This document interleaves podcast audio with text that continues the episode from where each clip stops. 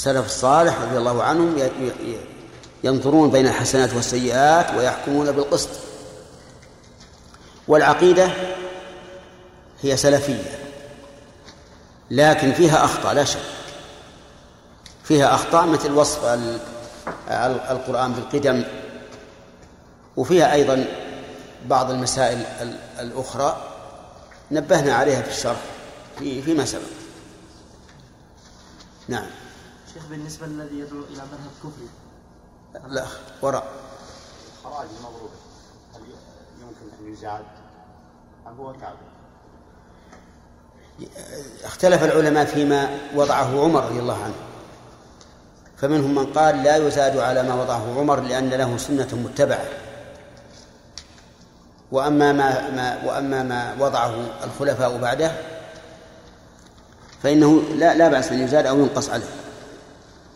والمرجع إلى رأي الإمام في هذه المسألة. قد تكون الأراضي مثلا مرتفعة الأسعار فيزيد في الخراج وقد تكون بالعكس فينقص.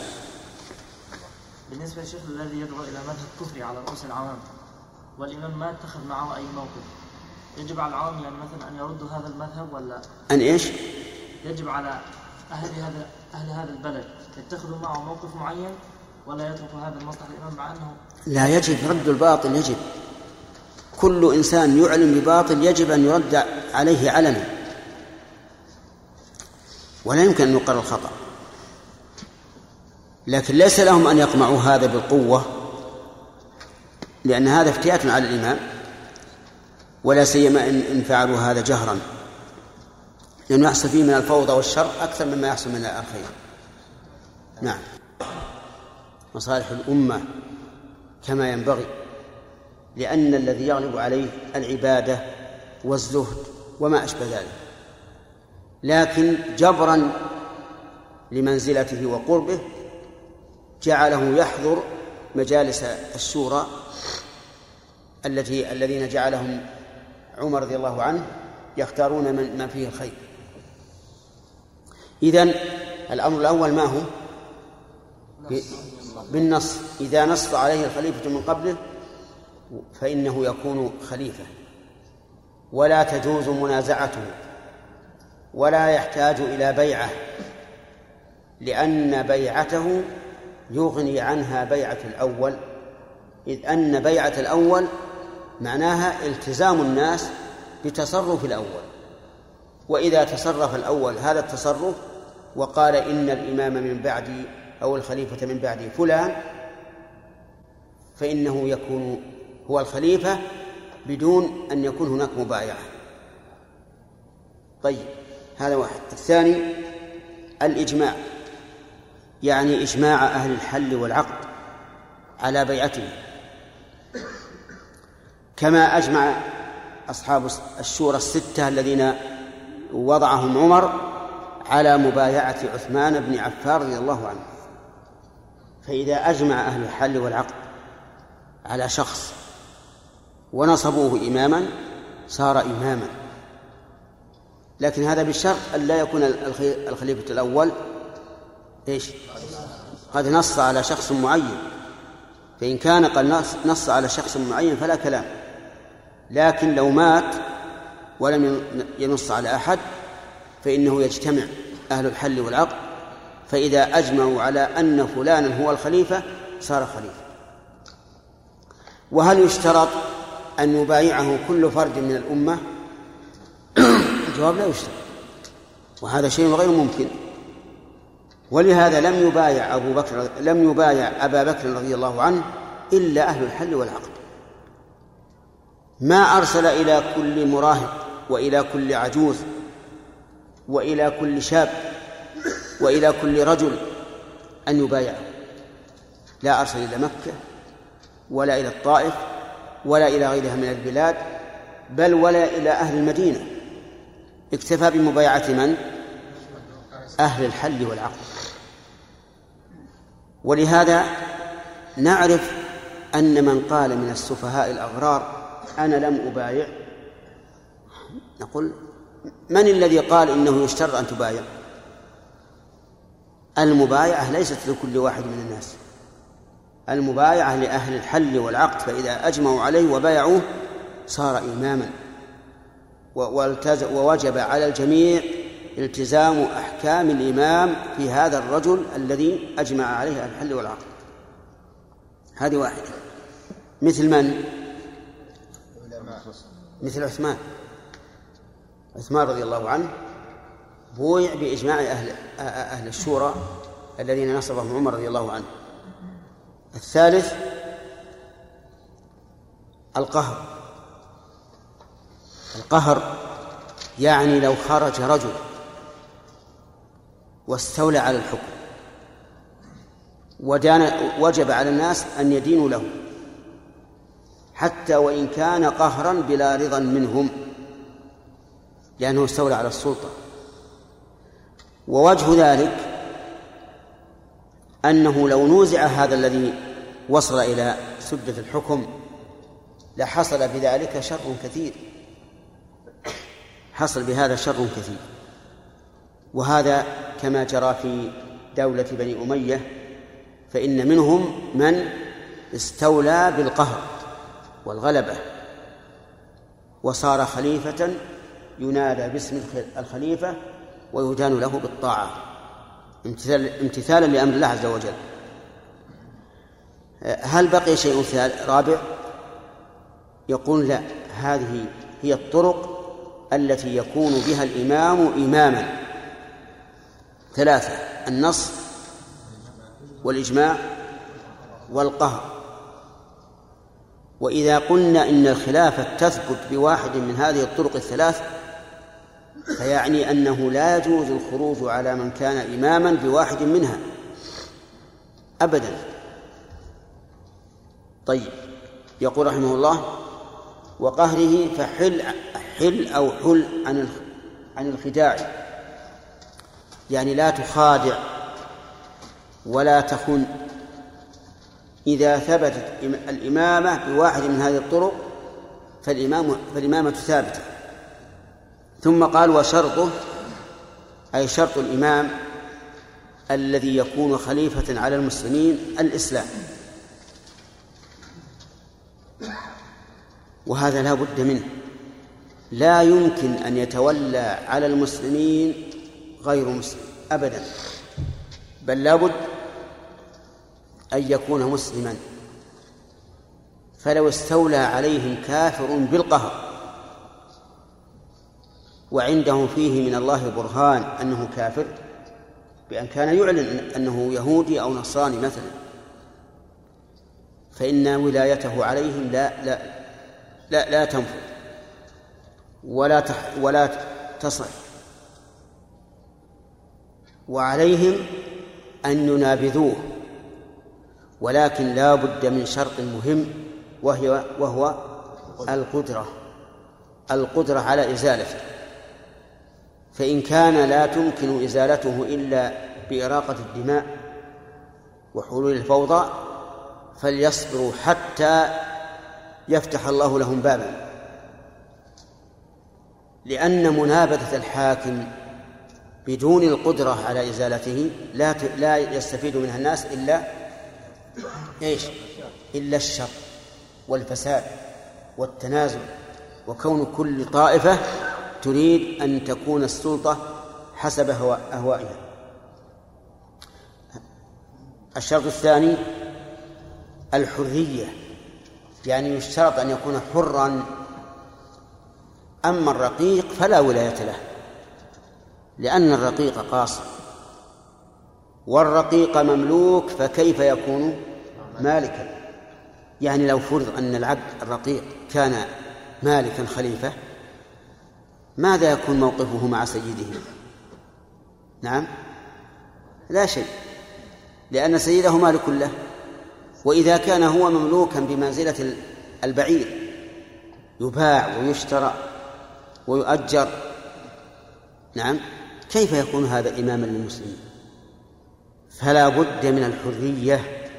طيب لا بد من كمال الحرية أو يصح أن يكون المبعض إماما؟ لا بد من كمال الحرية. لأن هذا الجزء الرقيق منه يمنعه من كمال التصرف. طيب الشرط الثاني الثالث عدالة. العدالة هي العدل. أي أن يكون عدلا. والعدالة في اللغة الاستقامة وفي الشرع استقامة.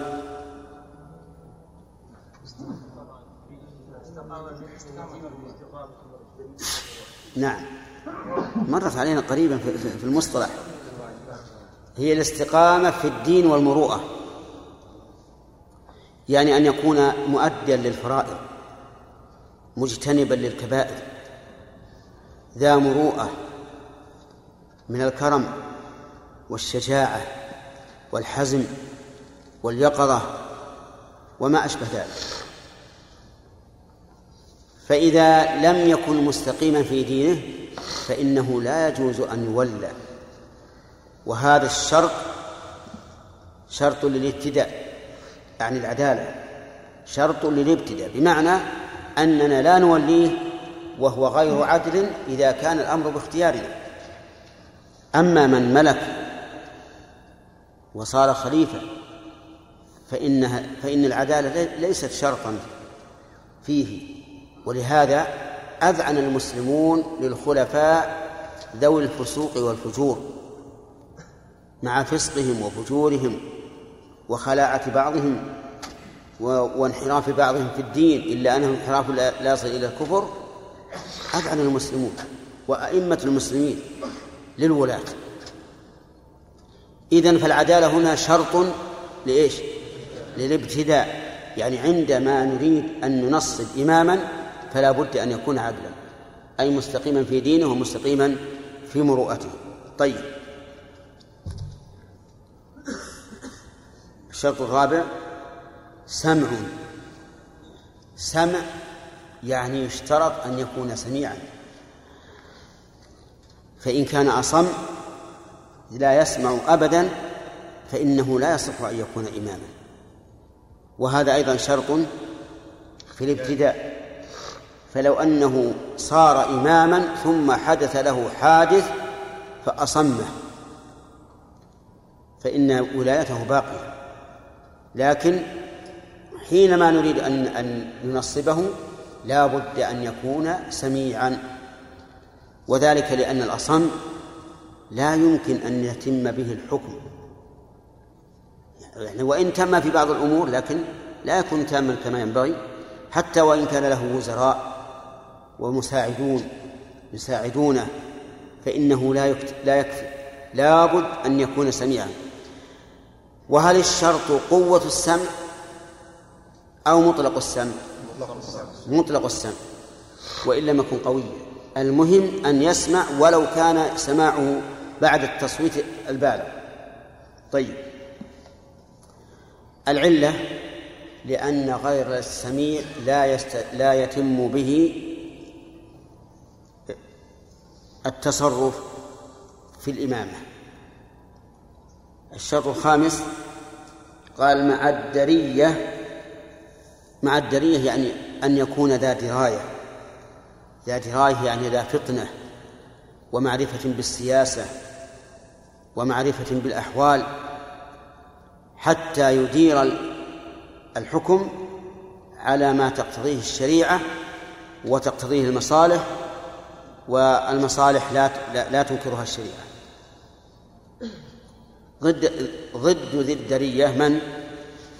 المغفل المغفل الغبي.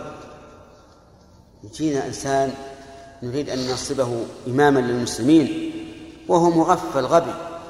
يأتيه الصبي فيلعب بعقله. نعم. كيف هذا يتولى عن المسلمين؟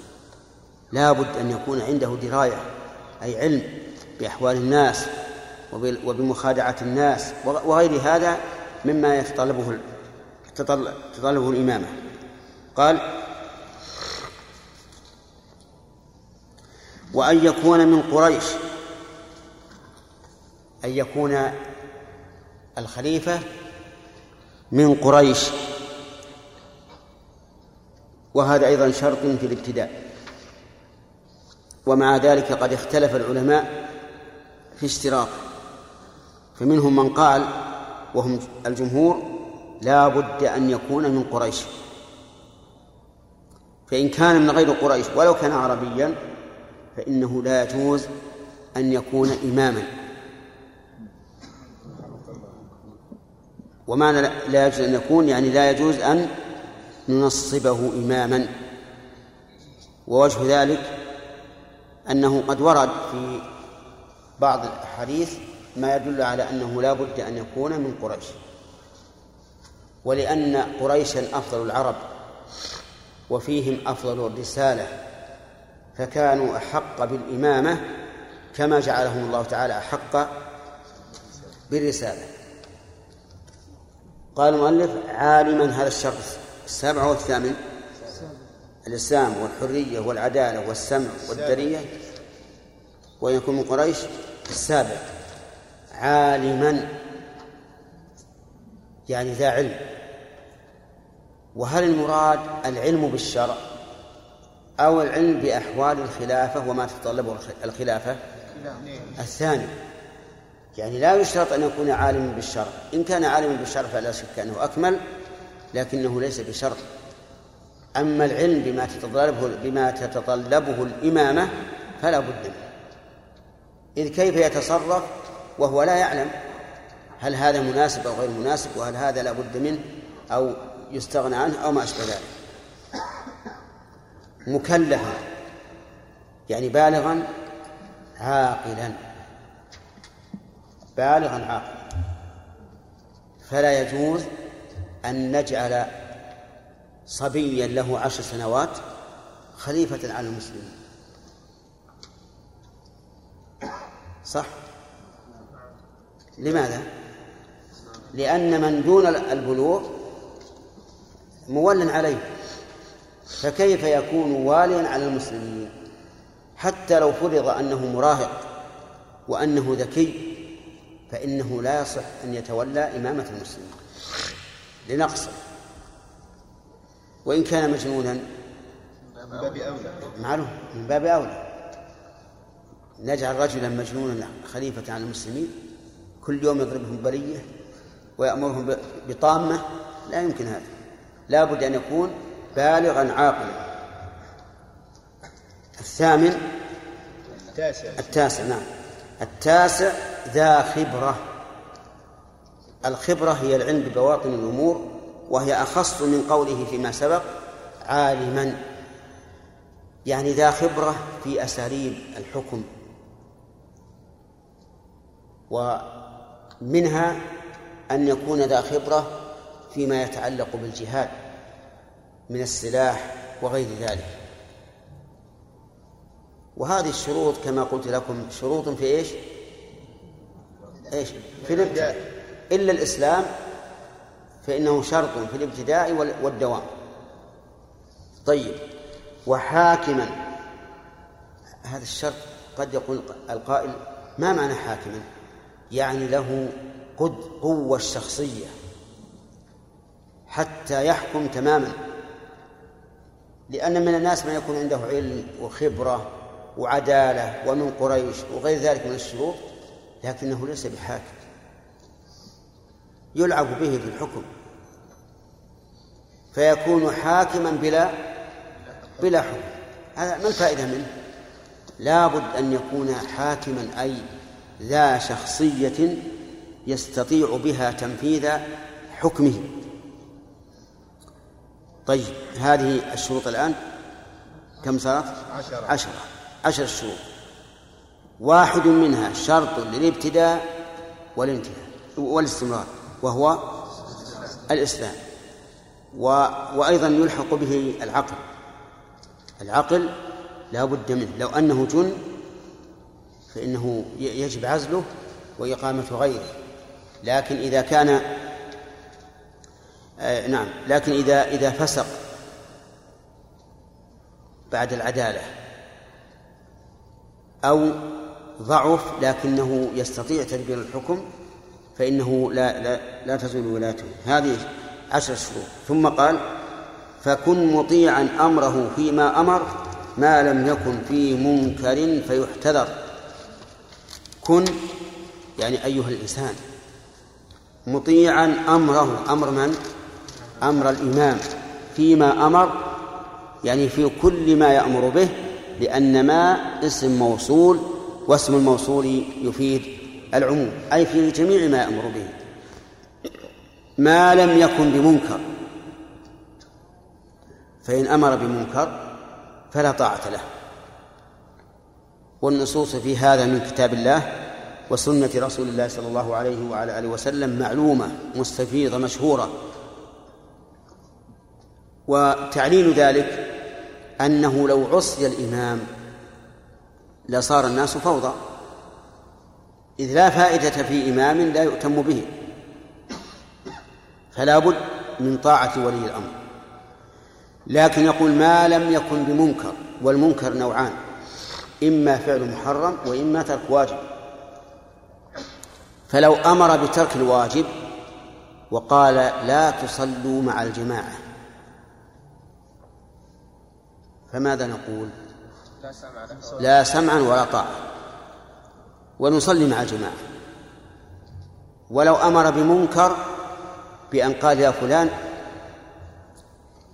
في البلد نصارى كثيرون والنصارى لا يحرمون شرب الخمر. افتح لهم إيش؟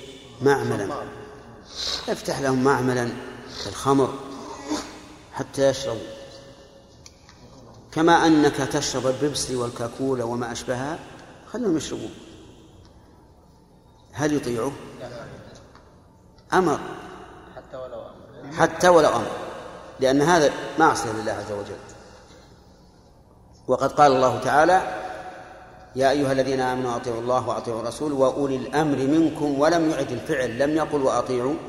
أولي الأمر فدل ذلك على أن طاعة ولاة الأمور تابعة لطاعة الله ورسوله فإذا أمروا بالمعصية فلا سمع ولا طاعة. طيب إن أكرهوا على المعصية مثل أن يقول احلق لحيتك وإلا حبسناك فماذا يكون؟ يفعل. لا يحبس يحبس ولا تباح المعصية للإكراه لأن الله أباح الكفر للإكراه لكن بشرط أن يكون القلب مطمئنا بالإيمان. هذا أيضا المعصية إذا أمرك بها وأكرهك عليها فافعل بشرط أن يكون قلبك مطمئنا بأنها بأن هذا معصية لله ولولا الإكراه ما فعلت. وهذا من رحمة أرحم الراحمين سبحانه وتعالى. أن الإنسان عند الإكراه يفعل ما أكره عليه. طيب وهل إذا أكره على الفعل يفعله دفعا للإكراه؟ أو يفعله للإكراه. دفعا نعم. قال بعض العلماء لا بد أن ينوي أنه يفعله دفعا للإكراه لا للإكراه. ولكن الصحيح أنه ليس بشرط أن يفعله دفعا للإكراه بل الشرط أن يكون قلبه مطمئنا بالإيمان وبحكم الله عز وجل. لأن كونه يريد بذلك دفع الإكراه لا يتسنى لكل أحد. لا يتسنى إلا لطالب علم يعرف. ثم إن طالب العلم قد يكون المقام لهوله وشدته منسيا له عن هذه الإرادة. فالصواب أن أنه يفعله لإيش؟ للإكراه. لا اختيارا له لا لدفع الإكراه. نعم. ما ما ما نعم. ما الفرق يفعله لدفع الإكراه يعني لا يريد به إلا أن يدفع إكراه هذا الرجل. لا يريد الفعل. يفعله للإكراه يريد الفعل. يريد الفعل لكن لأنه مكره لا اختيارا للفعل. فالأول ما نوى الفعل أصلا. إنما هو مدافع فقط. يدافع الإكراه. والثاني نوى الفعل لكن من أجل من أجل الإكراه. وقلبه مطمئن. هناك مرتبة ثالثة يفعل الفعل مع الاطمئنان إليه. فهذا له حكم الفاعل له حكم الفاعل بدون إكراه. عرفتم؟ الثالث قد يقول قائل إن هذه مسألة فرضية ولا يمكن توجد لكن قد توجد. يكون الرجل هذا يكره المعصية هذه التي أمر بها لكن يجعل الإكراه سببا مبيحا. هو يريد المعصية لكنه لا قبل الإكراه لا يفعلها. فيجعل الإكراه سببا لاستباحتها مثاله لو فرضنا أنه رجل يحب الزنا والعياذ بالله ويريد لكن ما دام لم يحرك فهو مجتنب له.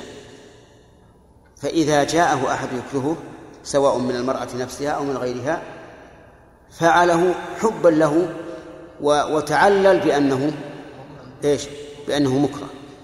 وهذا أمر يقع. ولذلك من أجل هذا قال الفقهاء رحمهم الله إن الرجل لو أكره على الزنا فزنى فإنه يجب تجب إقامة الحد عليه. ولو أكرهت المرأة لم يجب لم تجب إقامة الحد عليها.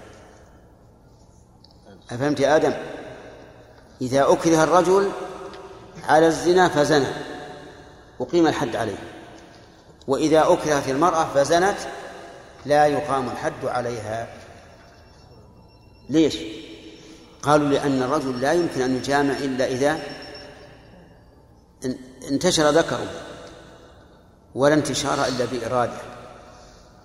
فكأن هذا الرجل جاهز بس يخشى من اللوم. يعني يريد الزنا ويريد الوطي ولكنه يخشى من اللوم فلما أكره نعم قال هذا مرادي. ففعل. على كل حال المكره إما أن يفعل ما أكره عليه لدفع الإكراه أو للإكراه مع كراهته للشيء أو للإكراه مع محبته للشيء ويكون هذا الإكراه كأنه سبب يعني سبب ضعيف لكنه له هوى. عبد الله بالنسبة للبيت الذي قبل هذا نعم. والصرف أو الصرف نعم. قول واخذ مال واخذ مال الفيء والفراج نعم. ونحوه والصرف بالمناد الصرفي الص- الصرفي. في بعض والصرف لا الصرف معطوف على يعتني بالغزو. يعني ويعتني بصرفه في منهاج والقهر معطوف على النص والاجماع ولا على اي شيء معطوف؟ المعطوف ب- بالنص. يعني نصبه بالنص والإجماع وقهره. لكنها في الحقيقة بالنسبة لقهره هو ما نصب لكن انتصب. في بعض البلاد مثلا آه، يعني التي يتسلط فيها مثلا أعداء الإسلام الملحدين ونحوهم فيحاولون مثلا يعني إزالة من كان موجود من المسلمين مثلا من الجيش. فيفرضون عليهم يقولون مثلا إما أن تحرقوا مثلا أو مثلا لا حق لكم مثلا في الجيش ولا مكان لكم يعني في الجيش. فيكون مثلا الواحد يريد أن يبقى في مكانه يحافظ على الإسلام ويفعل هذا وقلبه مطمئن. هل يجوز هذا؟ ان يعني مثلا يحلق اللحيه ماذا تقول؟ فيها هذه مسألة مشكلة. حبيبي مشكلة. يعني مثلا يقول هذا الفاسق نسأل الله أن لا يولي الفاسقين على المؤمنين. يقول هذا الفاسق لازم تحلق لحية وإلا أخرج من الجيش. فهذا الرجل يقول إن إن خرجت من الجيش حل محلي فاسق أو مبتدع خطر على الإسلام مع حلق اللحية. وإن حلقت اللحية وبقيت حصل بذلك مصالح كثيرة. لو لم يكن منها إلا دفع هذا المبتدع الفاسق الشرير أن يكون في هذا المقام الخطير لأن أخطر ما يكون هو مسألة الجيش. فما رأيكم في هذه المسألة؟ أنا الحقيقة أتردد فيها. أحيا- أحيانا أقول اخرج من الجيش. لا خير في جيش ينبني على معصية الله. وأحيانا أقول هذا أمر واقع. فيجب أن نقدر الأمور بواقعها وأن نخفف بقدر الإمكان. فهذا الرجل إذا حلق لحيته معصية لا شك. نعم. وليست معصية بالإجماع أيضا لاحظ هذه لأن من العلماء من يقول إن حلق اللحية مكروه وليس بحرام. أفهمتم؟ فيقول هذا الرجل أنا إذا إذا إذا حلقت اللحية بقيت في مكاني أمرت بمعروف نهيت عن المنكر وربما تكون الدولة فيما بعد بأهل الخير. لكن إذا تخلى أهل الخير جاءنا من يحلق اللحية ومن يفسد الجيش بعقيدته أو أخلاقه فما رأيكم في هذه المسألة؟ أنا متأرجح أحيانا أقول لا لا تدخل في الجيش وأحيانا يقول لفكري كيف تمنعهم من دخول الجيش؟ وهذا وهؤلاء رجال طيبون. أصبر يا عبد الله. وهؤلاء رجال طيبون. إذا منعتهم حل محلهم من الفساق والفجار والمبتدعة والذين هم خطر على الإسلام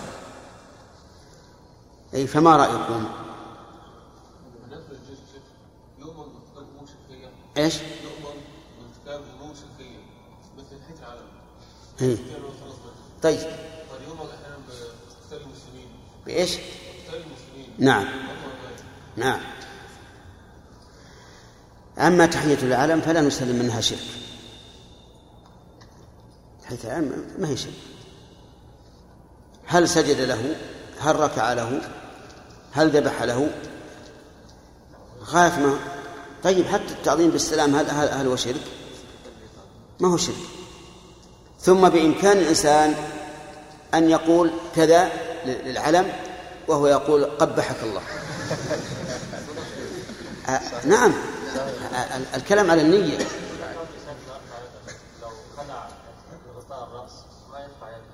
ما يخالف خلع نعم أخلع غطاء الرأس لأن هذا ليس أهلا بأن أتخذ الزينة عنده. غطاء الرأس زينة يا بني آدم خذوا زينتكم عند كل مسجد فهذا هذا العلم ليس أهلا لأن أكمل زينتي عنده. أخلع غطاء الرأس ولو ولو كان عندي سروال ثاني خلعت السروال الأول نعم إهانة له. ما دام المسألة بالنية يا أخوان ما دام المسألة بالنية أنا أقول لا نفرط في المصالح. لا نفرط في المصالح. الآن مسألة الموسيقى مثلا في بعض الجيوش لازم يصير. يعني بدل ما أن يسبح الله حين الصباح نعم يأتي بمزمار الشيطان في الصباح. طيب الموسيقى الآن. هل نقول اترك الجيش اللي فيه خير ومصلحة وأنت رجل من أهل الخير والصلاح من أجل هذه الموسيقى؟ لا تتركها. هي ابن عمر كان إذا إذا سمع زمارة الراعي وضع أصبعه في أذنيه خل عندك قطنة محكمة تماما وسد أذنيك فيها. هذه واحدة. الشيء الثاني من علماء المسلمين من أجاز الموسيقى من علماء المسلمين وأنا لا أقول هذا إقرارا لكن أقول هذا لئلا نذهب بعيدا ونجعل أشياء موضع خلاف المسلمين نجعلها من أكبر الكبائر اللي ما تغتفر أبدا. نعم؟ فالحاصل إني أقول يجب أن ننظر المصالح والمفاسد ونقارن بينها. أنا عندي لو بقي الجيش على استعمال الموسيقى وحلق اللحية وتحية العلم وقتال غير. وقتال المسلمين لا شك إن هذه منكرات لكن إذا تخلى أهل الخير عن هذا من من يأتي؟ يأتي أهل الشر اللي يفعلون هذا وزيادة وقد سئل شيخ الإسلام عن شخص يريد أن يكون في المكوس والمكوس ظلم يعني الجمارك ظلم فقال إذا كان فيها من أجل تخفيف الظلم فلا بأس. شوف كيف نظر للمصلحة العامة. هو سيمارس بعض الظلم لكن بيخفف ينظر للمصلحة العامة. فأنا إنما مسألة حلق اللحية هي اللي أنا أترجح أترجح فيها ولا مسألة الموسيقى والموسيقى هذه منفصلة عن البدن ما يهم. الإنسان الموسيقى يسد ذانه وتحية العلم مثل ما قلت لكم لكم قبل قليل. نعم. وتنزيل تنزيل أيضا الطاقية وما أشبه ذلك. أيضا يمكن يقصد بذلك الإهانة. وإن كان عند هؤلاء إن هذا إن هذا إكرام. لكن المشكلة الذي يتعلق ببدنه. وهي حلق اللحية. فهل نقول إن هذا ذنب مغتفر في جانب المصالح؟ لأن الشريعة الإسلامية شريعة عدل. ومقارنة بين المصالح والمفاسد. أو نقول هم أمروا بمعصية الله فلا طاعة لهم ولا خير في جيش ينبني على معصية الله. وكل جيش ينبني على المعصية فمآله الخذلان. لأن الله تعالى إذا كان خذل الصحابة رضي الله عنهم في غزوة أحد مع أنهم ارتكبوا مخالفة واحدة مع مع التنازل قال حتى إذا فشلتم وتنازعتم في الأمر وعصيتم من بعد ما أراكم ما تحبون يعني حصل ما تكرهون. فالحاصل إني أنا والله متأرجح. فإن عنتموني على شيء من من ترجيح أحد احتمالين فهذا طيب. ولكن ليكن عن تروي مو هو بالآن. الآن نعرف أن أكثركم يقول لا لا ما في حق له نعم. شيخ الوقت انتهى. شيخ إيه؟ يعني الواحد يتاح له يمارس الدعوة. ويمارس كل نشاط دعوي وما يحضر وما يكون عليه يعني رقيب ولا ويصلح الله به عباد كثيرين وفي مناطق يكون هو عبد المأمور يعني ما ما يفعل شيء وإنما هو نفسه قد يقع في منكرات أكبر وأكبر. فيعني هذه ما في شك إنه الفتوى قد تتغير يعني ما في شك. هذا هذا مسلم. بارك الله فيك. والله تعالى. الحمد لله رب العالمين وصلى الله وسلم على نبينا محمد وعلى آله وأصحابه ومن تبعهم بإحسان إلى يوم الدين. سبق لنا ذكر شروط الإمام وبينا أن هذه الشروط شروط في الابتداء وأما في غير الابتداء فلا يشترط إلا الإسلام فقط. والثاني والعقل؟ نعم. لأنه إذا تولى وقهر ودان الناس له صار إماما وحرم الخروج عليه. و وقد سبق ذكر هذه الشروط وأدلتها. قال المؤلف فكن مطيعا أمره فيما أمر ما لم يكن في منكر فيحتذر. هذا أظن درس اليوم. ها؟ اللي بعده؟ طيب. نعم. الدليل على وجوب طاعة ولي الأمر فيما أمر به. نعم. إي نعم.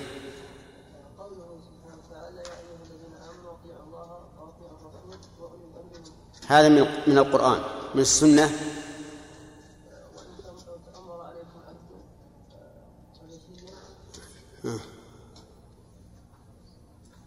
نعم. أي نعم.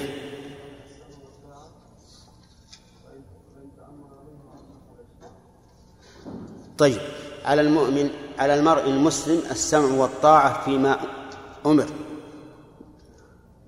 طيب.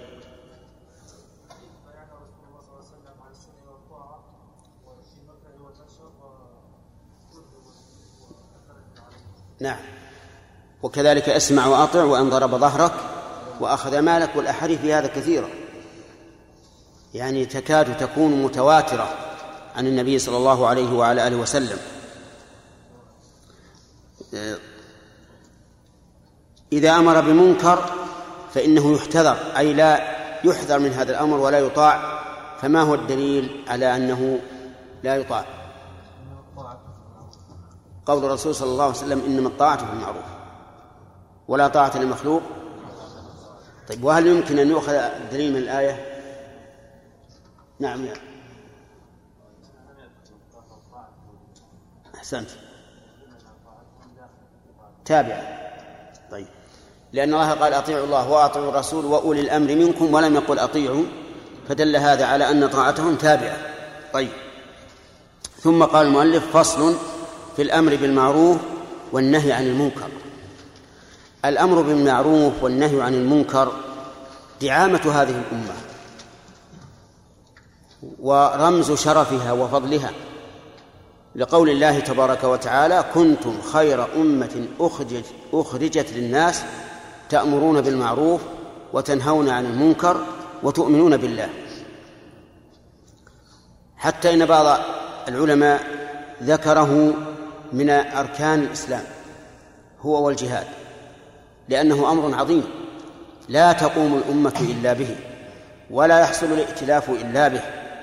قال الله تعالى ولتكن منكم أمة يدعون إلى الخير ويأمرون بالمعروف وينهون عن المنكر وأولئك هم المفلحون ولا تكونوا كالذين تفرقوا واختلفوا من بعد ما جاءهم البينات وأولئك لهم عذاب عظيم. فدل ذلك ذلك على أن ترك الأمر بالمعروف والنهي عن المنكر موجب للاختلاف. وهو ظاهر. لأننا إذا جعلنا هذا يعمل على ما شاء وهذا يعمل على ما شاء وهذا يعمل على ما شاء تفرقت الأمة. فإذا ألزمت الأمة جميعا على العمل بدين الله ائتلفت واتفقت. وهذا هو السر في قوله ولا تكونوا كالذين تفرقوا واختلفوا من بعد ما جاءتهم البينات بعد قوله ولتكن منكم أمة يدعون إلى الخير ويأمرون بالمعروف ولا بد هنا أن نعرف, أن نعرف ما هو المعروف وما هو المنكر. المعروف ما عرفه الشارع وأقره وأمر به فهو كل ما أمر الله به فهو معروف. والمنكر ما نهى الله عنه. كل ما نهى الله عنه فإنه منكر. هل لأن الشرع نهى عنه وأنكره؟ أو لأن الشرع أنكره والنفوس السليمة والفطر تنكره أيضا. الثاني يعني يجمع بين هذا وهذا. فالشرع أنكره والنفوس سليمة والعقول المستقيمة كذلك تنكره. قال بعض العلماء إن الله إن الله لم يأمر بشيء فقال العقل ليته لم يأمر به. ولم ينهى عن شيء فقال العقل ليته لم ينهى عنه. يعني أن المأمورات موافقة ومطابقة للعقول الصريحة وكذلك المنهيات. لكن العقل لا يمكن أن يحيط بتفاصيل المصالح والمفاسد حتى يستقل بالأمر والنهي. ولذلك لا بد من الشرع. لا بد من الشرع والإنسان إذا لم يقس الأمور بالشريعة ظل طيب الأمر بالمعروف والنهي عن المنكر ما حكمه؟ حكمه فرض كفاية. فرض كفاية. إن قام به من يكفي سقط عن الباقي. وإن لم يقم به من يكفي تعين على الجميع. لقول الله تعالى ولتكن منكم أمة يدعون إلى الخير. ومن هنا قيل إنها للتبعيض يعني وليكن بعضكم. وقيل إنها لبيان الجنس فتكون للعموم يعني كونوا أمة تأمر بالمعروف وتنهى عن المنكر وتؤمن بالله. وإذا تتبعت إذا تتبعت وإذا تتبعت موارد الشريعة عرفت أنه فرض كفاية. لكن من رأى المنكر فلينهى عنه ومن رأى الإخلال بالمعروف فليأمر به. لكن هل إذا رأيت زيدا ينهى عن منكر أقول أنا إذا أنهى أيضا عنه؟ لا لأنه حصل به الكفاية. إلا إذا رأينا أن الذي أنكر عليه لم يمتثل فحينئذ يتعين أن يساعد هذا الناهي. يقول المؤلف رحمه الله واعلم بأن الأمر والنهي معا. إذا صدرت الجملة باعلم فهو دليل على الاهتمام بها والعناية بها. ومن ذلك قوله تعالى فاعلم أنه لا إله إلا الله واستغفر لذنبك. وقوله تعالى اعلموا أن الله شديد العقاب وأن الله غفور رحيم.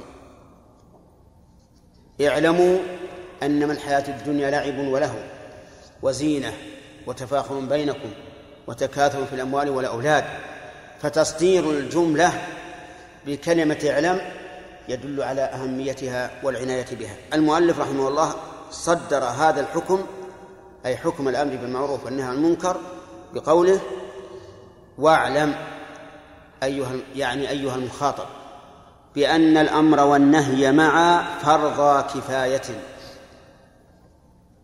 النهي. الأمر والنهي. الأمر بإيش؟ والنهي عن المنكر. معا أي جميعا. فرضا كفاية. فرض خبر أن مرفوع بالألف نيابة عن الضمة لأنه جم... لأنه مثنى. وقد قيل إن مثل هذا التعبير غير صحيح وذلك لأن فرض مصدر والمصدر لا يجمع ولا يثنى حتى وإن وقع خبرا أو وقع وصفا. قال ابن مالك رحمه الله ونعتوا بمصدر كثيرا فالتزموا الإفراد والتذكير لكن يسهل تثنيته أو جمعه يسهل ذلك بأنه بمعنى اسم المفعول. بمعنى اسم المفعول. واسم المفعول يجمع ويثنى ويفرد. فمعنى فرض كفاية أي مفروض كفاية. وعلى هذا سهل أن يثنى وهو مصدر. طيب. وقول فرض كفاية. معنى معنى فرض الكفاية أنه يقصد حصول الفعل بقطع النظر عن الفاعل. فإذا وجد الفعل فلا يهم من الفاعل أن يكون واحدا أو اثنين أو ثلاثة أو أكثر. المهم أن هذا الفعل يوجد. ومعلوم أن الأمر بالمعروف والنهي عن المنكر يقصد إيجاده فقط بقطع النظر عن عن القائم به. وحده أهل العلم بقولهم فرض الكفاية هو الذي إذا قام به من يكفي تعي سقط عن الباقي. واختلف العلماء رحمهم الله. أيما أفضل فرض الكفاية أو فرض العين. فقال بعضهم فرض الكفاية أفضل لأن الإنسان يقوم به عن نفسه وعن غيره. وأما فرض العين فلا يقوم به إلا عن نفسه فقط. ولكن الصحيح أن في ذلك تفصيلا. فأما من حيث التأكد ومحبة الله للفعل ففرض العين أفضل. ولذلك أوجبه الله على على من؟ على كل واحد. أوجبه الله على كل واحد. وأما من حيث أن أنه أن القائم به أي بفرض الكفاية قام عن الباقين فهو أفضل لأنه أسقط به الفرض عن نفسه وعن وعن غيره. وقوله على من قد وعى أي على من كان واعيا أي عاقلا. لم يذكر المؤلف رحمه الله إلا شرط العقل. ويمكن أن يقال المراد بالوعي ما هو أعم من العقل. بل المراد العاقل العالم وذلك لأن شروط الأمر بالمعروف والنهي عن المنكر أكثر مما ذكره رحمه الله. فمن الشروط أولا أن يكون الإنسان عالما بأن هذا منكر. يعني أنه قد أنكره الشرع. فلا يجوز أن يحكم بالذوق أو بالعاطفة أو ما أشبه ذلك. لأن المرجع في هذا إلى الشرع فلا بد أن تعلم أن هذا مما أنكره الشرع فمثلا أول ما ظهرت مكبرات الصوت في المساجد أنكرها بعض الناس. وقال لا يمكن هذا حرام. هذا هو بوق اليهود تماما. فهل نحن إذا صلينا نتشبه باليهود في عباداتنا الجواب لا. لكن المشكل هل هذا من من أبواق اليهود؟ ليس هذا إلا مجرد نقل الصوت على وجه أوسع. فقط وكما أن الإنسان يضع نظارة على عينه فتكبر الحروف هذا يضع أمامه لاقطة تكبر تكبر الصوت. ولا فرق. فإذا لابد أن نعلم أن هذا محرم. رأينا أيضا من يقول يحرم على الإنسان تحريما باتا قاطعا. قد يقول إنه يعلم بالضرورة من الدين. قد يقول وقد لا يقول. أن يستمع الإنسان إلى القرآن من الشريط المسجل. ليش؟ قال لأن الشريط المسجل ما له, ما له أجر. وأنت لابد تستمع إلى إنسان يؤجر فتؤجر معه. تعاليل عليلة. هل هذا صحيح؟ ولذلك رأينا بعض الناس ينكرون هذا. حتى على أهلهم إذا دخل البيت وسمع المرأة تستمع إلى القرآن قال صكي إذا لا بد أن نعلم أن هذا شيء أنكره الشرع. طيب بقي علينا. إذا إذا كان هذا منكرا في رأينا لكنه ليس منكرا عند غيرنا. ونحن نعلم أن هذا الرجل الذي تلبس بما نراه محرما يرى أنه حلال. فهل يلزمنا أن أن ننكر عليه؟ الجواب لا. لا يلزمنا. ما دامت المسألة فيها مساغ للاجتهاد فإنه لا يلزمنا. مثال ذلك رأينا رجلا يرمي في الليل رمي الجمرات ونحن نرى أنه لا أنه لا يرمى بالليل في أيام التشريق ورأينا رجلا يرمي. ونعرف أن هذا الرجل يرى هذا هذا هذا الرأي أي يرى أنه يجوز الرمي ليلا. فهل يجب علينا أن ننكر عليه؟ لا. المسألة فيها يعني مجال للاجتهاد. فلا ننكر عليه. طيب رأينا رجلا يشرب الدخان. وهو يرى أنه حلال. يجب أن ننكر عليه؟ لا. لا يجب. ما دمنا نعلم أنه يقول حلال فلا ننكر عليه. لأن هذا فيه مسائل الاجتهاد. لكن طيب رأينا امرأة كاشفة وجهها وهي ترى أنه يجوز كشف الوجه للرجال الأجانب. هل ننكر عليها؟ لا ننكر. هي تعتقد أن هذا هو الدين فلا ننكر عليها. لكن لنا أن نمنعها إذا كانت في بلد محافظ وأهله يرون أنه لا بد من كشف الوجه من تغطية الوجه يجب أن نمنعها. هذا ما هو من جهة أنه حرام في الشرع عليها؟ لا هي تعتقد أنه حلال. لكن من جهة أن هذا يفسد علينا النساء فلنا أن نمنعها. ولهذا قال العلماء رحمهم الله يجوز أن نقر أهل الذمة على شرب الخمر ما لم يعلنوه في أسواقنا. فإن أعلنوه منعناهم للإعلان لا لأنه حرام لأنهم يعتقدون أنه حلال. وهذه مسألة يجب التفطن لها. صحيح أننا لا ننكر على غيرنا اجتهاده ما دامت المسألة فيها مسار الاجتهاد. لكننا نمنع ما يكون ضررا علينا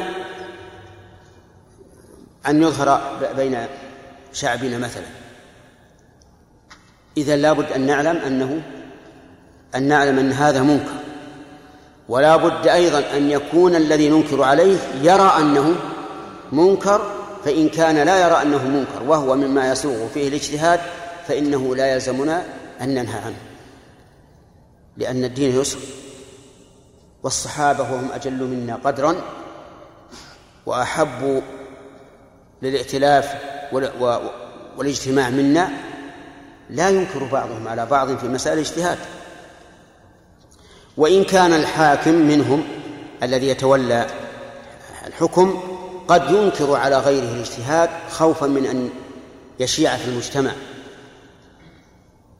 كما أنكر أظنه عبد الله بن الزبير على عبد الله بن عباس في مسألة المتعة. لأن عبد الله بن عباس رحمه رضي الله عنه يرى جواز المتعة للضرورة. ولكن القول الذي عليه أهل العلم عامة أو أكثرهم أنه لا يجوز للضرورة ولا لأن يمكن الإنسان يعقد النكاح. طيب الشرط الثاني أن نعلم أن هذا الفاعل فاعل للمنكر وهو منكر في حقه لأنه قد يكون منكرا عندنا وعنده لكنه في حال يباح له أن يمارس هذا هذا المحرم عرفتم؟ لا. آه. يشترط أن نعلم أن هذا الفاعل للمنكر قد فعله وهو منكر في حقه. مثال ذلك إنسان يأكل لحم لحم ميتة. لحم الميتة حرام عند الجميع لكن هذا الرجل مضطر. إن لم يأكل مات هل ننكر عليه إذا أكل؟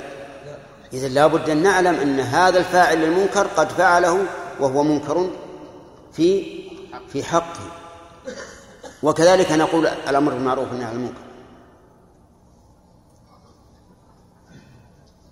نقول في الأمر بالمعروف لا بد أن نعلم أن هذا التارك للمعروف تركه وهو معروف في حق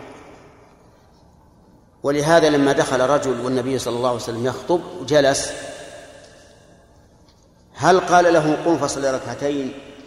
أو سأله أولا هل صلى أو لا؟ سأله أولا قال أصليت؟ قال لا. إذا لا آمر بالمعروف حتى أعرف أنه تركه في حال يؤمر فيها. لأني قد أقول قم صل. يقول صليت. أفرض إني رأيت رجلا دخل المسجد وغاب عني ثم رأيته قلت صل. قال صليت. وش كبر هذه كبيرة علي. يقال إني تسرعت ولا لا؟ يقال تسرعت. أسأل اولا هل صلى ام لا إذا قال نعم انتهى الأمر. إذا قال لا قلنا قم صلي ركعتين فصلى بد أن نعلم بأن هذا منكر وأن نعلم أن فاعله يرى أنه منكر وأن نعلم أنه فعل المنكر وهو منكر. في حقه وكذلك يقال في الواجب لو أن رجلا أكل لحم إبل وقام يريد أن يصلي وضوءه من لحم الإبل معروف ولا منكر؟ معروف. الأخ سمعت أحد يقول منكر. طيب وضوءه من لحم الإبل معروف. لكن هل آمره وأنا أعلم أنه يرى أنه لا يجب الوضوء منه؟ لا أمر. يعني يقول أنا ما, ما أرى الوجوب إذن لا بد أن نعلم أن هذا التارك للواج... للمعروف يرى أنه إيش؟ يرى أنه معروف. أما إذا كان لا يرى أنه معروف ويقول الأمر ليس للوجوب فلا آمره نعم لي أن آمره على سبيل الاستحباب. أقول يا أخي أنت لا ترى أنه واجب لكن أليس الأحوط؟ والأولى بك أن تتوضأ. طيب. الشرط الشرط الثالث أن لا يزول المنكر إلى أنكر منه. وفي هذا المقام ينقص تنقسم نعم. وفي هذا المقام تكون أربعة أحوال. إذا نهينا عن منكر إما أن يزول بالكلية أو يقل أو ينتقل إلى مساو أو ينتقل إلى أشد يتغير إلى مساو أو يتغير إلى أشد. كم الأقسام عبد الله؟ أربعة. الأول أن يزول بالكلية يعني إذا نهينا عنه زال تركه. الثاني أن يقل. الثالث أن يتغير إلى مثله. الرابع أن يتغير إلى أنكر منه. عرفتم؟ إذا كان يزول بالكلية أو يقل فالنهي عن هذا المنكر واجب. واجب لأن إزالة المنكر والتقليل منه واجب فيجب أن ننهى. طيب. الحالة الثالثة؟ الثالثة أن يتغير إلى مثله أن يتغير إلى مثله. مثل نهينا زيدا عن السرقة من من علي فذهب يسرق من خالد تغير المنكر الآن لكن إيش؟ إلى مثل إلى مثل مساوي هل ننهاه ونحن نعلم أنه لابد أن يفعل كذا؟ نعم لا ما ننهاه فلو أن سلطانا جائعا يريد أن يضرب ضريبة على على التجار ضرب على هذا الرجل فقلنا ننهاه عن الضريبة لأنها حرام. قال طيب حرام إني أخذ من من من زيد؟ قلنا نعم حرام. قال خليه يقعد. نأخذ من من علي. ماذا نقول؟ ننهاه ولا ما ننهاه؟ قولوا يا جماعة. لا ننهاه. لا ننهاه. لا فائدة من النهي. لا فائدة من النهي. طيب لو قال قائل ألا يمكن أن يكون تغيره من حال إلى حال سببا لإقلاعه عنه؟ قلنا إن صح ذلك إن صح ذلك وجب النهي إن صح ذلك. أما إذا لم يصح فيقال لا ليس بواجب. طيب لكن هل يخير الإنسان بين أن ينهى أو يترك أو الأرجح النهي أو الأرجح الإمساك. الظاهر ينظر للمصلحة. طيب الحالة الثالثة الرابعة أن يزول أو أن يتغير إلى أنكر منه. أن يتغير إلى أنكر منه. فمثلا رجل رأيناه ينظر إلى النساء وعرفنا أنه أحمق. ونعلم أن لو نهيناه عن النظر للنساء ذهب يغمزهن أيهما أنكر؟ الثاني والأول. الثاني. هل ننهاه عن النظر؟ لا. لا ننهاه عن النظر. ويدل لهذا قوله تبارك وتعالى ولا تسبوا الذين يدعون من دون الله فيسبوا الله عدوا بغير علم. يسب الله عدوا بغير علم. وجه الدلالة. أن سب آلهة المشركين خير وواجب فإذا كان يتضمن شرا أكبر من ترك سبهم قلنا اترك سبهم. وما هو الأمر الأكبر؟ الأمر الأكبر أنهم يسبون المنزه عن كل عيب وهو الله عز وجل يسبونه عدوا بغير علم. ونحن إذا سببنا آلهتهم سببناها حقا بعلم. سببناها عدلا بعلم. ليس عدوا بل هو عدل.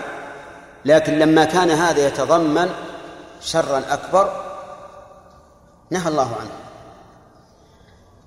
مر شيخ الإسلام رحمه الله بجماعة من التتار. يشربون الخمر ويسكرون ومعه صاحب له. وكان شيخ الإسلام رحمه الله لا تأخذه في الله لومة لائم جعلنا الله وإياكم ممن يتبعون آثار الصالحين. فقال له صاحبه لماذا لم تنههم؟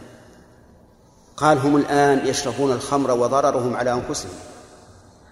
لكن لو نهيناهم وصاروا صاحين ذهبوا يفجرون بنساء المسلمين ويأخذون أموالهم.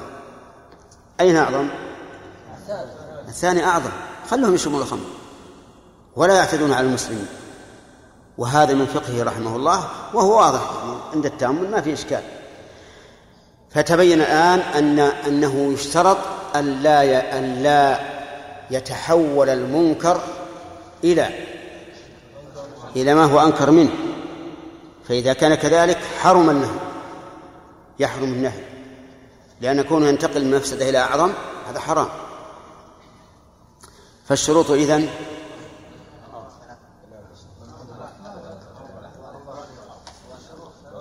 العلم بأن هذا منكر. العلم بحال الرجل أنه ارتكبه وهو منكر في حقه. العلم بأنه لا العلم بأنه ارتكب منكرا. العلم بأنه ارتكب منكرا. وهذا غير العلم بأنه ارتكب منكرا في حقه. انتبهوا للتفريق. مو هكذا؟ الرابع إذن أن لا يزول أو أن لا يتغير إلى أنكر منه. فإن تغير إلى أنكر منه فإنه لا يجوز أن ينكر. طيب قول العلماء أو بعض العلماء لا إنكار في مسائل الاجتهاد. هل هي مبنية على على ما ذكرنا من الشروط؟ نعم. نعم مبنية على ذلك. لأن المسائل الاجتهادية ليس فيها إنكار. ما دام يسوغ فيها الاجتهاد أما ما لا يسوغ فيه الاجتهاد فإنه ينكر على فاعله. ولو قال أنا أداني اجتهادي إلى كذا وكذا. يقال لا محل الاجتهاد هنا. النص في هذا صريح. النص في هذا صريح. فلو قال قائل في قوله تعالى حرمت عليكم الميتة قال كل ميتة الظبي والأرنب ولا حرج. هل ننكر عليه؟ يقول أنا مجتهد لأن الله قال حرمت عليكم الميتة بعد أن قال أحلت لكم بهيمة الأنعام. فيكون معنى الآية حرمت عليكم الميتة من بهيمة الأنعام.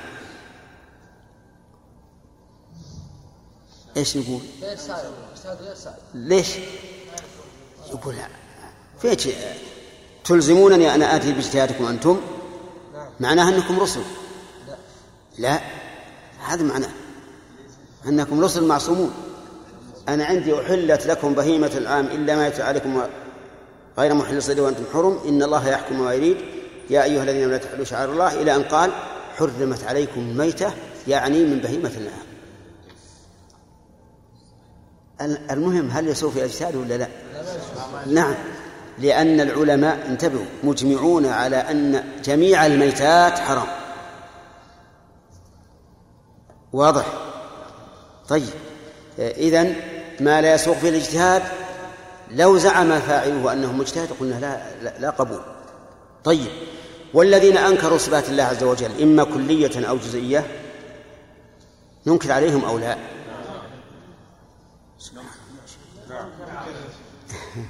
ما أسرع ما تقول.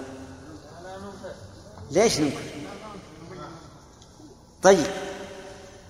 إذا قالوا هذا اجتهاد هذا اجتهاد عقولنا ترفض هذا الشيء. ماذا نقول؟ إذا قالوا عقولنا ترفض أن يكون لله عين أو يد أو وجه أو قدم. نقول هل المرجع في الأمور الغيبية إلى إلى العقول أو إلى النقل؟ إلى النقل إلى النقل المجرد شيء غيبي عنك كيف تحكم عقلك فيه؟ ثم شيء غيبي أيضا لا يمكن إدراكه ولا يحيطون به علما كيف تحكم عقلك فيه؟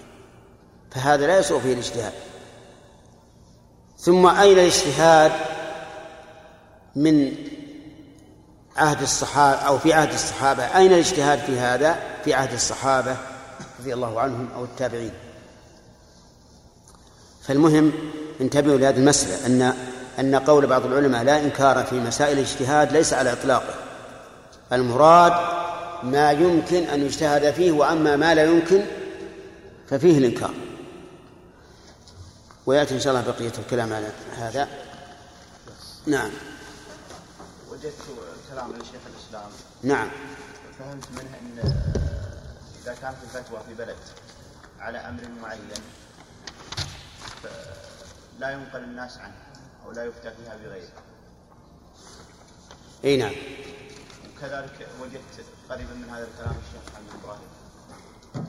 هو بارك الله فيك شيخنا رحمه الله عبد الرحمن بن سعد يقول على كلام الشيخ الاسلام والشيخ ابن إبراهيم ما وقفت عليه لكن شيخنا يقول إن العامة ليس لهم إلا ما قال علماؤهم المعتبرون. فلو جاء عام مثلا وقال أنا بقلد من يرى أن الدخان حرام قلنا لا. ما نوافقك. كذلك إذا كانت الفتوى يعني شائعة في بلد فإنه إذا كان في ذكر الخلاف مفسدة فالواجب تجنبه. الواجب تجنبه. ما لم يكن الفتوى على خلاف النص. ونحب إن شاء الله نطلع على ما ذكرت تنقل لنا جزاك الله خير. إذا ذهبت البلد إن شاء الله. إذا ذهبت البلد. لأن هذا مهم. لأنه أصبح الناس الآن بالحقيقة في فوضى من الفتاوى الشاذة التي يطلقها بعض بعض الشباب. وهي أقوال شاذة. ما هي أقوال ملزمة بإظهارها؟ فتجد كثير من العامة الآن متبلبلين مساكين يجون يسألون وش تقولون في كذا وش تقولون في كذا؟ نعم. معروف أن المسائل الخلافية أكثر مسائل الدين خلافية. أما المسائل المتفق عليها فهي اللهم صل على محمد اللهم صل على محمد. هذا يجعل رأسه محمد. أكثر الدين خلاف؟ أكثر المسائل يعني الفقهية. أي نعم. يعني أنا أرجو منك أرجو منك مسألة واحدة. قارن لي بين المتفق عليه والمختلف فيه ولك مدة شهر. وش يبين أكثر؟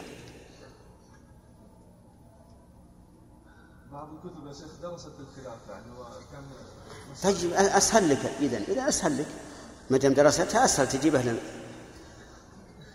بداية المجتهد يا شيخ أكثرها درس يعني درست أنت تقول الخلاف كثير أوافقك.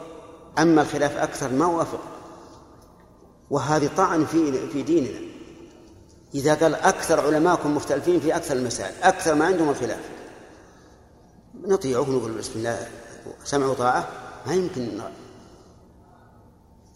على كل حال لك مدة شهر وما دام قد بحثت فهذا يسر الله أمرك. كمل السؤال.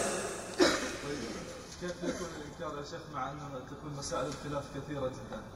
فهذا يؤدي إلى تضييق ال- الإنكار خاصة إذا كان المسائل المتفق فيها في الغالب انه لا أحد يرتكبها. كيف؟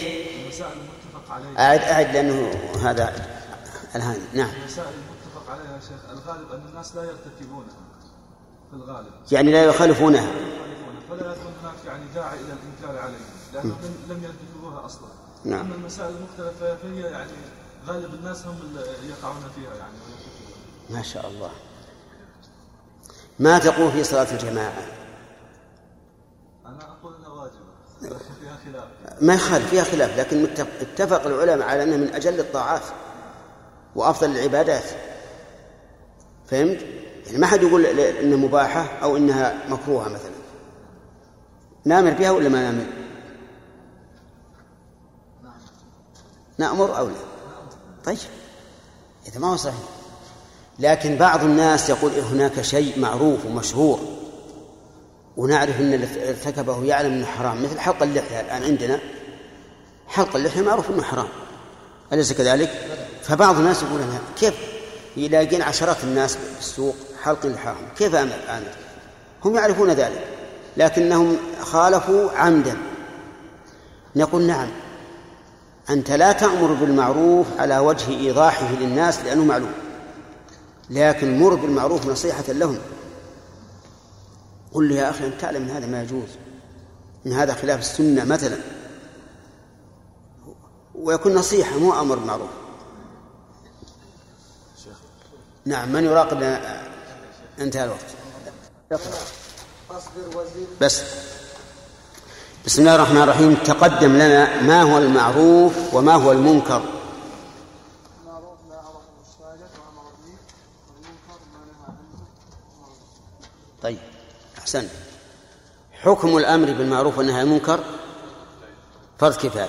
الدليل؟ أحسنت ما منزلة الأمر بالمعروف والنهي عن المنكر من الدين يا عباد الله؟ نعم.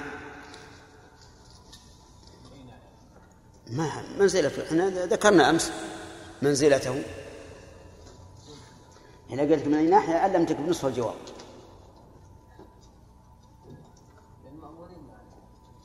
ما يكفي هذا.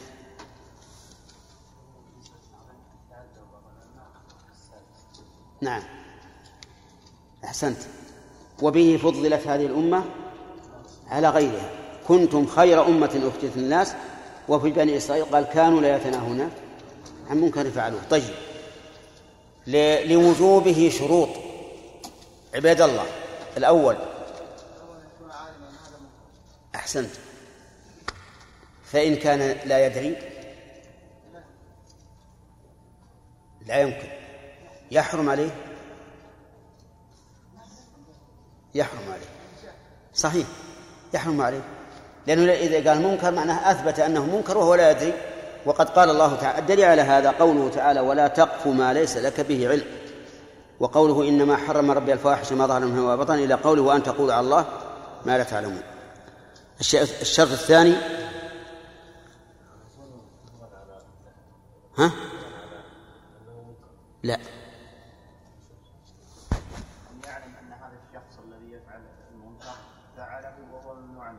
نعم.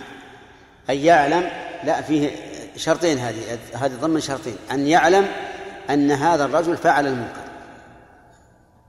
فإن لم يعلم؟ طيب ماذا تقول لو لو رأيت رجلا في سيارة ومعه امرأة؟ أتوقف السيارة وتنهاه؟ ها؟ من محارمه أنا ما علمت. رجل بالسوق يمشي بسيارته. وافقته عند الإشارة واقف. فهل يجوز أن أقول يا رجل ما تخاف الله تركب مرت معك؟ ولا يجب أن أسكت؟ أحسنت بارك الله فيك. آه الشرط الثالث يعلم بحال وش معنى بحاله؟ يعني يعلم انه ارتكب منكرا أن هذا المنكر في حقه منكر. طيب ما الدليل؟ أي نعم. لابد من دليل.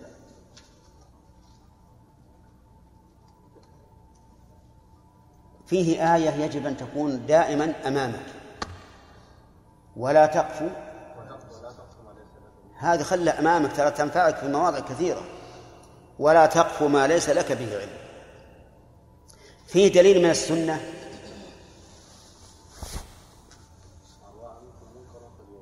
غير.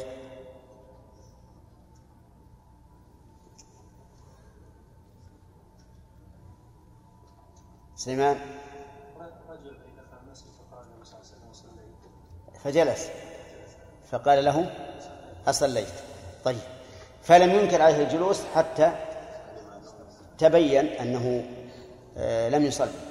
طيب. أحسنت.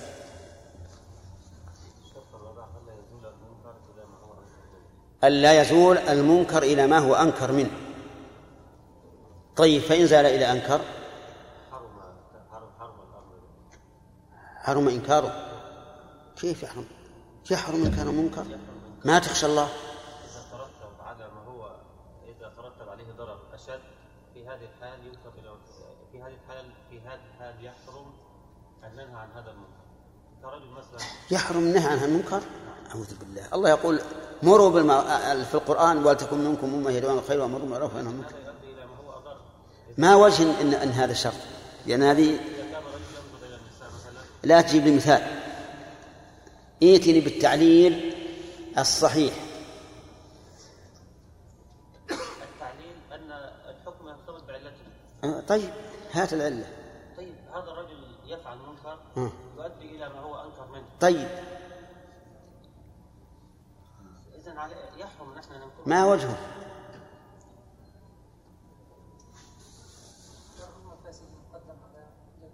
لا.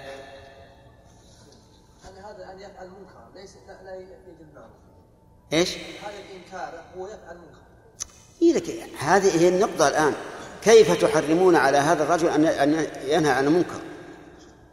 لأنه بفعل هذا يفعل منكر أيضا. طيب وين؟ منكر أكبر. الأصل تخفيف المفاسد ها قاربت الآن. الآن قاربت الصيد ولكنك لم تصد. نعم. أبين عبد الله. ما يكفي هذا هذا اللي قثمي الله. يا إخوان الآن إذا أزال إلى أنكر لنفرض أن المنكر رقم اثنين وأنكر رقم ثلاثة. معناه ارتكبنا زيادة الآن. ارتكبنا زيادة. هذه الزيادة منكر. هذه الزيادة منكر. فمثلا إذا قدرنا المنكر عليه رقم اثنين اللي هو عليه الآن رقم اثنين. واللي بينتقل إليه رقم ثلاثة. ارتكبنا إيش؟ زدنا واحدا. فنقول يشترط ال- أن لا ي- يتغير الحال إلى أنكر لأنه لو تغيرت الحال إلى أنكر لزم من ذلك أن كنا نأمر بالمنكر. نأمر بالمنكر. وين المنكر؟ الزيادة. الزيادة. وهذا دليل واضح. إذن يشترط أن لا يكون إلى أن لا يزول أو, أو, أو لا يتغير إلى أنكر. وذكرنا أن في أنه في هذه الحال يكون للمنكر أربع حالات. عبد الله. ذكرت أنه يكون لها أربع حالات إما أن يزول هذا المنكر أحسنت. أو أن يخف. أو يخف. أو أن يكون مساويا. أو ينتقل إلى مساوي. أو ينتقل إلى مساوي. أو ينتقل إلى ما هو؟ أكبر. أكبر. فهمنا الآن أنه إذا انتقل إلى ما هو أكبر فهو حرام. إذا انتقل إلى ما هو أخف. قل إيه أنت؟ يجب الإنكار. أحسنت. إذا انتقل إلى إزالته بالكلية. لا لوراء. أي نعم. يجب الإنكار. أحسنت. إذا انتقل إلى مساوي الأخ. هنا ها؟ والله ما تعلمنا وش واحد يسألك الآن. يقول أنا إذا أنكرت انتقل إلى مساوي إذا قلت لا تبخس المكيال قال ساعة. ثم ذهب يبخس الميزان. ما في داعي. يعني ما ننكر. إيش الدليل؟ هات تعليل شو العلة؟ نعم. أو تخفيف. وهنا لا تحصل الفائدة. طيب أحسنت. هذا صحيح. تعليل صحيح. لكن لو قال لنا قائل لعله بانتقاله عن المنكر الأول تتغير حاله. كما أمر بتغريب الزاني عن بلده لعله يرتد عن الزنا وينسى. إيش تقول؟ يعني بتغير ال- ال- الأحوال ربما تغير الأحكام. نعم. يعني إذا قدرنا مثلا إن هذا الرجل عندما ننهاه عن هذا المنكر وينتقل إلى مثله سوف تتغير حاله وربما يدع المنكر. ربما لا يناسبه الثاني. فحينئذ نقول ينكر. إذن هذه المرتبة محل اجتهاد ونظر. محل اجتهاد ونظر. طيب. آه وش بقي عندنا؟ الرابع؟ إلى أشهر قلنا. انتهينا. طيب. بالكلية ذكرناه ذكر الأخ جاب عنه. ما وصلنا التغيير يعني. هذا إلى الآن نحن في درجة الأمر. لأن هذه أيضا مسائل مهمة يا أخوان.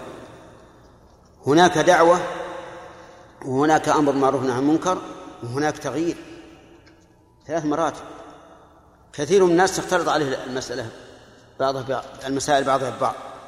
ويجب أن يميز الأمر بالمعروف ما قيدت فيه الاستطاعة لكن التغيير قيد فيه الاستطاعة. من رأى منكم منكرا فليغير بيده فإن لم يستطع فإن لم يستطع. فإن لم يستطع فبقلبه معلوم الأمر بالمعروف ما في أمر معروف بالقلب. ولا نهي عن منكر بالقلب. قلب ما يأمر ولا ينهى. قلب في, في, في مكانه. وهذه أيضا مسألة لا بد أن ننتهي منها إن شاء الله. فصارت الآن شروط وجوب الأمر بالمعروف والنهي عن المنكر كم؟ أربعة. يا جماعة. أربعة. طيب. في شرط خامس. يقول المؤلف لكن شرطه أن يأمن. يشترط للأمر بالمعروف والنهي عن المنكر القدرة. يشترط القدرة. وهذا شرط في جميع العبادات. كل العبادات يشترط فيها القدرة. انتبهوا يا جماعة. الأخ وين رحت؟ أنت؟ معي وتشوف إيه. طيب. آه. كل العبادات شرطها القدرة. ودليل ذلك قوله تبارك وتعالى فاتقوا الله ما استطعتم. وقول وقول النبي صلى الله عليه وسلم إذا أمرتكم بأمر فأتوا منه ما استطعتم. وقول الله تعالى لا يكلف الله نفسا إلا وسعها. لا يكلف الله نفسا إلا وسعها.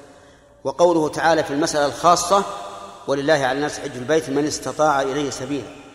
وقول النبي صلى الله عليه وسلم في المسألة الخاصة لعمران بن حسين صل قائما فإن لم تستطع فقاعدا فإن لم تستطع فعلى جنب. إذن الدليل على هذه المسألة من القرآن قواعد وأمثلة. كذا عبد الله؟